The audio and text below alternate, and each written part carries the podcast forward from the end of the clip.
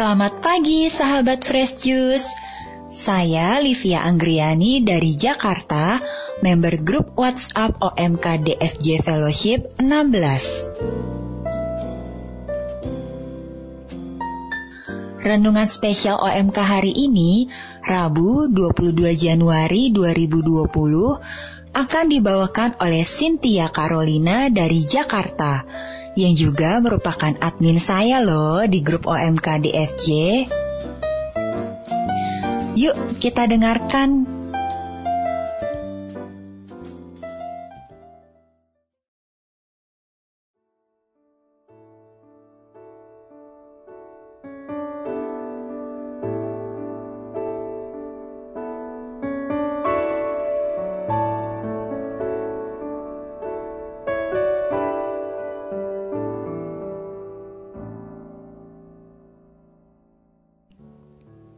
Selamat pagi Sobat Fresh Juice.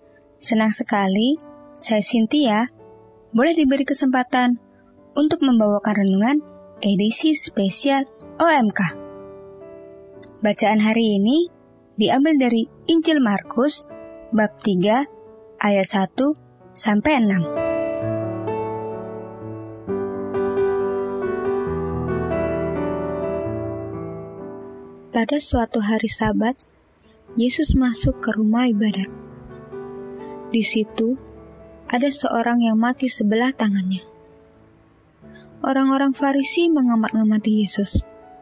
Kalau-kalau ia menyembuhkan orang itu pada hari Sabat, supaya mereka dapat mempersalahkan dia. Kata Yesus kepada orang mati di sebelah tangannya itu, "Mari, berdirilah di tengah." Kemudian katanya kepada mereka, Manakah yang diperbolehkan pada hari sabat? Berbuat baik atau berbuat jahat? Menyelamatkan nyawa orang atau membunuh orang? Tetapi mereka itu diam saja. Yesus jengkel dengan kedebilan mereka. Dengan marah, ia memandang sekeliling, lalu berkata kepada orang tadi, ulurkan tanganmu. Ia pun mengelurkan tangannya. Maka sembuhlah seketika. Lalu keluarlah orang-orang Farisi dan segera bersekongkol dengan orang-orang Herodian untuk membunuh dia. Demikianlah Injil Tuhan.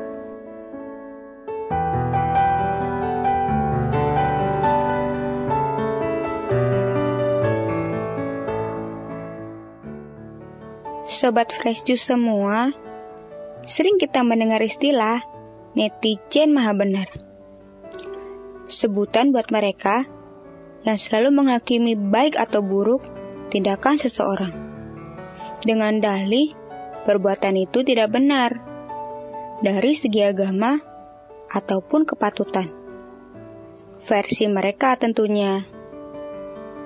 Seperti orang Farisi yang selalu menghakimi tindakan baik Yesus dengan dalih dosa. Sebagian dari kita mungkin pernah tanpa sadar menjadi netizen maha benar. Tapi, tidak sedikit pula dari kita yang pernah menjadi korban dari komentar mereka. Setiap tindakan kita seakan dinilai oleh mereka. Kadang, akan mendapat komentar pedas sepedas mie instan Korea yang terkenal itu. Lebih halusnya lagi, mendapat cibiran di belakang. Sadar gak sih bahwa tindakan sebagai netizen maha benar ini bisa menghalangi sebuah perbuatan baik seseorang? Misalnya, seseorang yang sudah memiliki cap kurang baik di masyarakat, tiba-tiba melakukan sebuah tindakan baik, seperti memberi bantuan kepada korban bencana alam. Pasti kemudian akan muncul komentar-komentar negatif. Komentar yang sering banyak muncul adalah pencitraan. Seperti yang pernah terjadi pada selebgram yang sering menuai kontroversi dari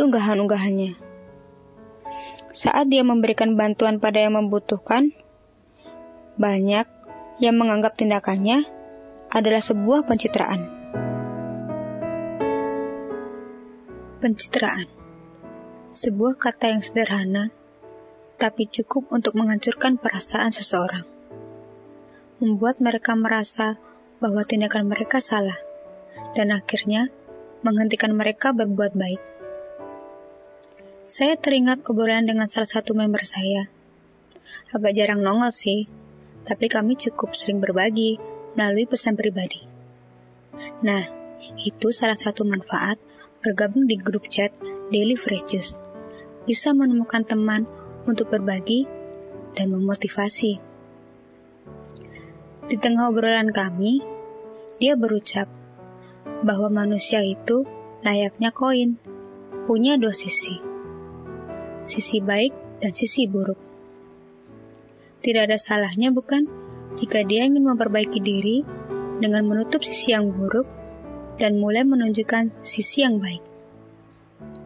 Jangan sampai stigma pencitraan menjadi penghalang kita untuk berbagi kebaikan. Seperti koin, manusia tidak ada yang sempurna baiknya ataupun sempurna buruknya. Termasuk saya sendiri. Jujur, saat diberi tugas untuk membawakan renungan oleh super admin kita Hanalisa, saya dan sebagian yang lain berpikiran sama pada awalnya. Tidak layak. Saya merasa dengan keadaan saya yang sekarang ini, saya belum pantas membawakan renungan.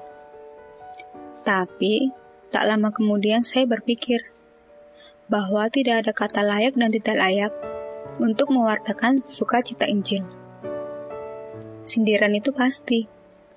Tetapi, segala niat baik yang dilakukan dengan tulus hati, pasti Tuhan restui. Dan ini menjadi kesempatan juga bagi saya untuk semakin berkaca pada diri sendiri. Apakah saya sudah melakukan seperti apa yang saya bawakan dalam renungan.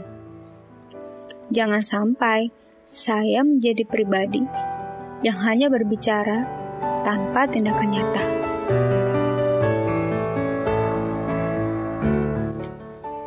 Satu hal yang perlu kita pahami bahwa sekeras apa pun usaha kita, kita tidak akan bisa menyenangkan semua orang. Tapi, sekecil apa pun perbuatan tulus kita dalam berbagi kebaikan, walau mungkin hanya beberapa atau bahkan satu orang yang merasakan, itu cukup untuk menyenangkan Tuhan. Dan itulah yang terpenting. Baik buruknya perbuatan kita, tulus tidaknya perbuatan kita, biar Tuhan yang menilai karena hanya Dia yang bisa melihat hati.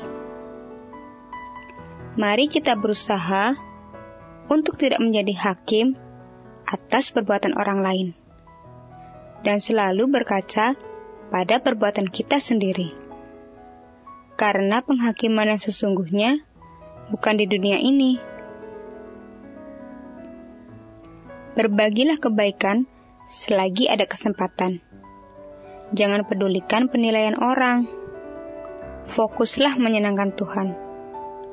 Berbagi kasihlah senantiasa, karena kasih Allah pada kita luar biasa. Tuhan memberkati.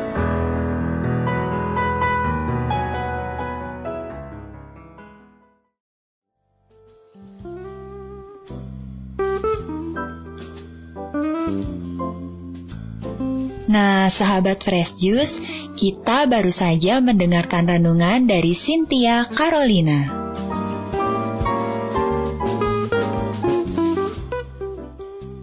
Terima kasih kepada Cynthia untuk renungannya hari ini. Sampai jumpa di renungan spesial OMK berikutnya.